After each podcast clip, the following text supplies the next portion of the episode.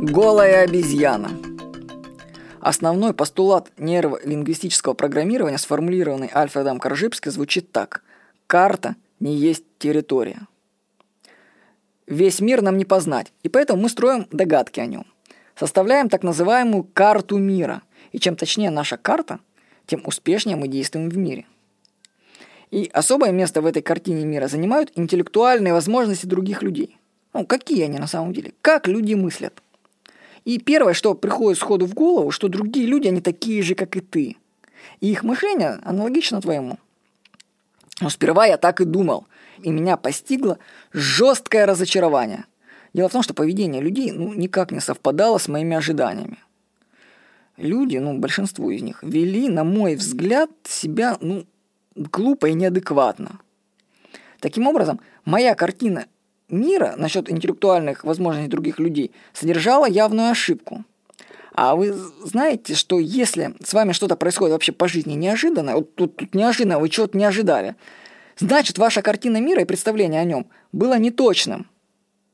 И нужно исправлять карту мира, представление о нем. Поэтому, чтобы исправить карту, я взял и понизил планку интеллектуальных возможностей людей. Ну, то есть я стал считать, что они немножко глупее, чем я раньше об этом думал.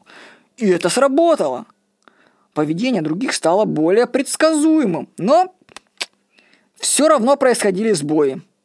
Люди поступали глупее, чем я ожидал от них. Я набрался смелости и снизил планку еще ниже. И вуаля! Картина стала проясняться. Снижение представления об уровне интеллекта других происходило несколько раз, и каждый раз карта моя становилась все точнее и точнее. Она все реально отображала действительность. В итоге оказалось, что самое точное представление о людях приходит тогда, когда оцениваешь их на уровне животных.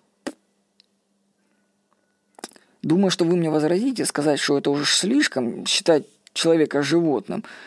Ну, я вам скажу по секрету, что, ну, к сожалению, к сожалению, оно так и есть.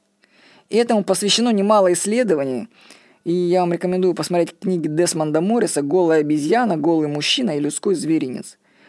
Прочитав их, вы вообще убедитесь, что человек ушел ну, очень недалеко от обезьяны. Так что люди это голые обезьяны. Что я хотел этим сказать? Что чем реальнее вы будете оценивать окружающих вас людей, тем проще и предсказуемее будет ваша жизнь.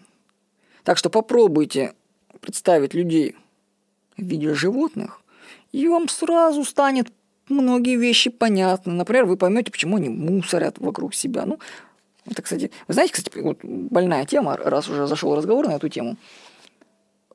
Почему люди мусорят вокруг себя? Ну, извините, засирают все пространство, если им дать такую возможность. Дело в том, что генетически тела людей произошли от обезьян. А обезьяны жили на деревьях. А когда обезьяна хочет сходить по большому или по маленькому, она это с дерева все скидывает, и все, и убирать за собой не надо, понимаете? 99% гнезд горил загажены с экскрементами ихними, потому что гориллы постоянно просто меняют гнезда. Ну, так он.